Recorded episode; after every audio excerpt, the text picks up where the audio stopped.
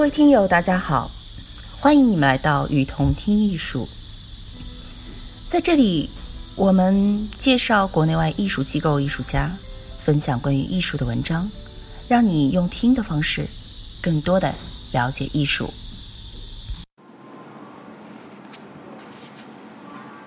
这里是雨桐听艺术，我们接下来读这本我们推荐的书《原本的真实》。本书讲的是佛法。禅宗、心理、人生。接下来读的是第一章：生存与生活。第四，年龄与形而上。学习佛法并不等同于宗教信仰。西方人一生下来就接受宗教的洗礼。在中国，有的人于十岁前已皈依佛门，但这不等同于真正的懂佛法。而真正学习佛法的人，确实是某一年龄段的人。中国人讲三十而立，四十而不惑，五十知天命，六十耳顺。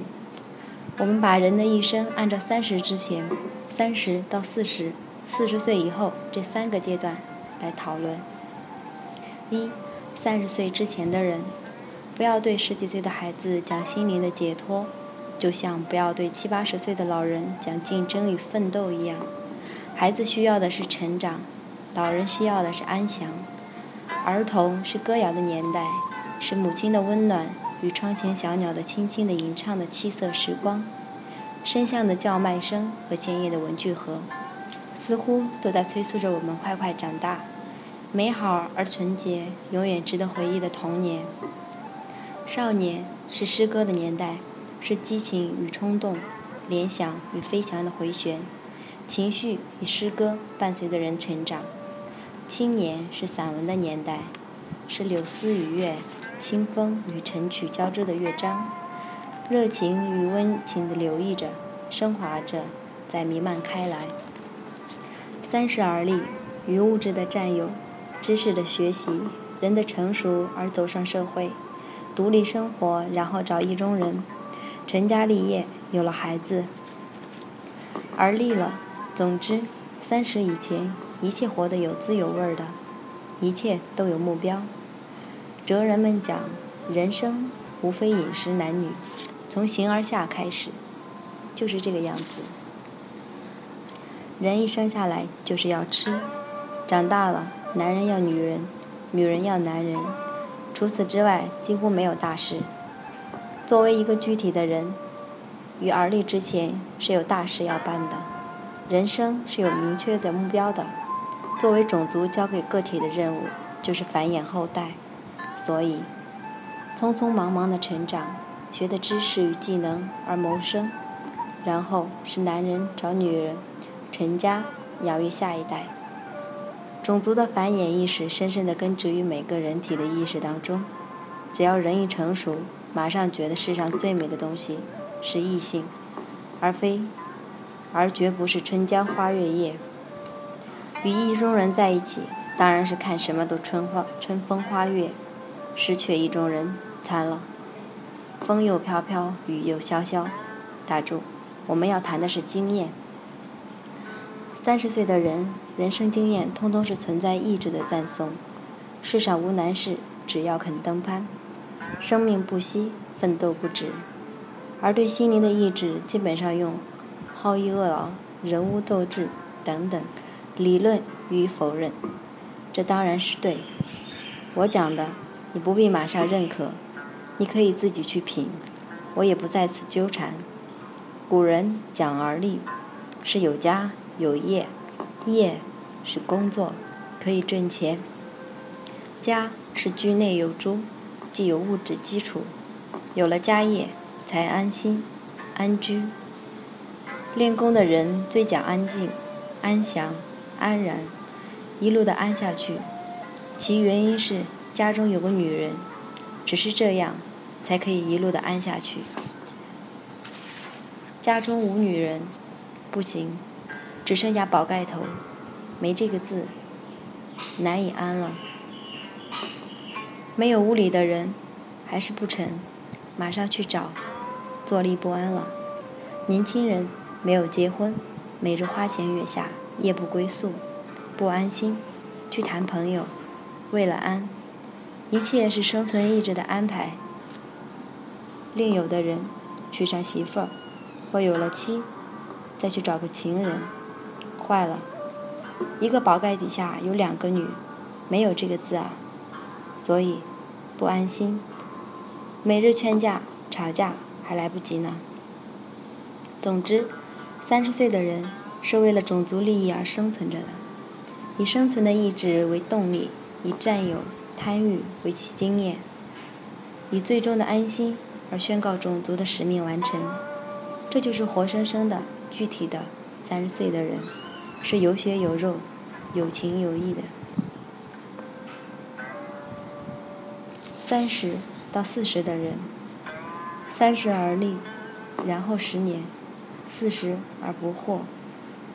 看来，古人也认为这十年很苦，要思索、反思、内心斗争，才不惑，明白人活着是怎么回事了。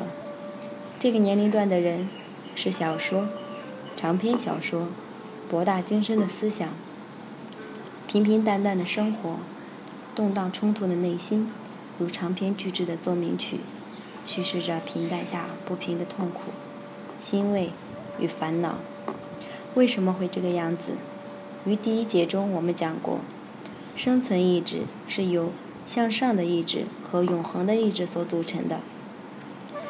现在我们才明白，向上意志是以占有为内涵，是以为服务、为个体服务的；而永恒的意志是以性爱为内涵。是为了种族的延续而服务的。换言之，三十岁之前的人是为了别人活着，这个别人就是人类、人种、种族。原来我们每个人都这么大公无私，奇怪吗？佛教讲友情，讲众叛皆有佛性，什么意思？古人的食色性也，原来食是为自己生存，性。则是为人类。其实这食，何尝是光为自己呢？悟一下，食与色，这个性，不是通通的大公无私，为了人类永恒的存在吗？哪里是为了一个人？这才叫人性。中国几千年的文明，只是为了中国的人人性所致啊。但这种情景到而立之年，已潜移默化的改变了。种族意志的完成，偷走了你身上的永恒意志，这也不算是偷，算是船到码头车到站。任务完成，光荣退休。永恒意志的隐退，造成了生存意志不断的完整。最有意义的性爱走了，性爱随之也走了，美随之也走了，同时带走了人们脸颊上的青春。代之以皱纹，慢慢爬了上来，两腿开始觉得沉，眼光开始日渐浑浊。人类已经不再需要你了，你生活的意义已转变成为社会，为国家、为家庭去服务，这是责任了。老老实实去唱戏，是人父，则唱好为人父的戏；是人母，则唱好为人母的戏；是人夫，则唱好为人夫的戏。是人妻，则唱好为人妻之戏。规规矩矩做人，好自为之。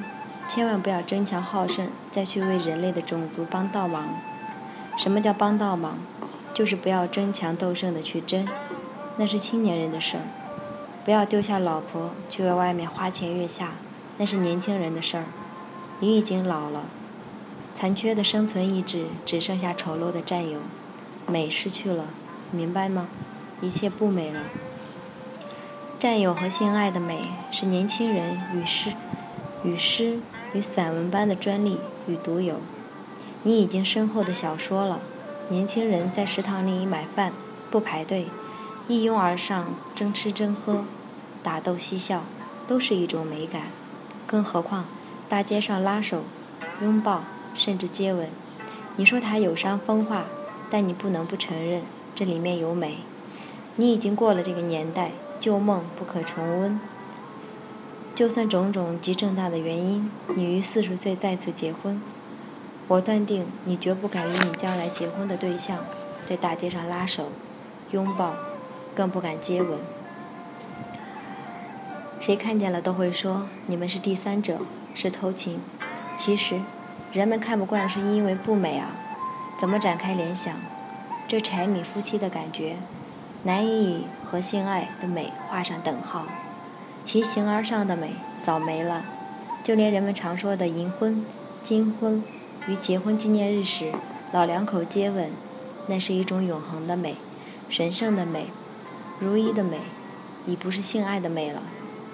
过去的心不可得，禅道即在当下。当下要干什么？要转身，要变，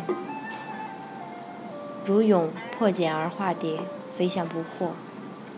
人只有怀胎十月才生于此世，人也必须经过三十到四十岁这十年的磨难，才能真正的成熟。什么叫磨难？佛家叫磨难。就是用心灵意志去代替残缺的丑陋生存意志，这个替代和转换是世界文学著名的和既痛苦又伟大。他献给人们的是《少年维特之烦恼》《安娜·卡列尼娜》《红楼梦》《悲惨世界》。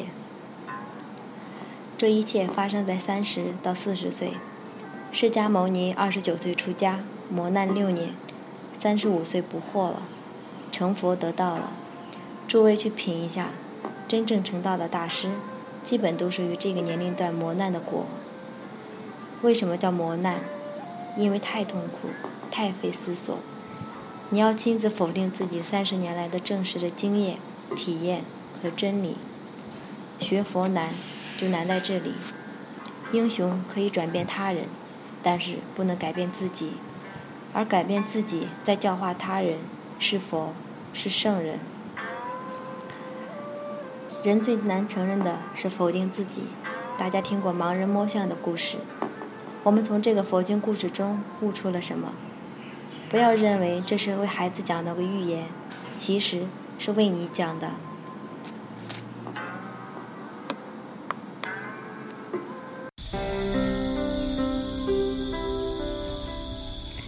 感谢您的收听。欢迎大家多提宝贵意见，并且来我们与同听艺术同名的微信和微博留言哦。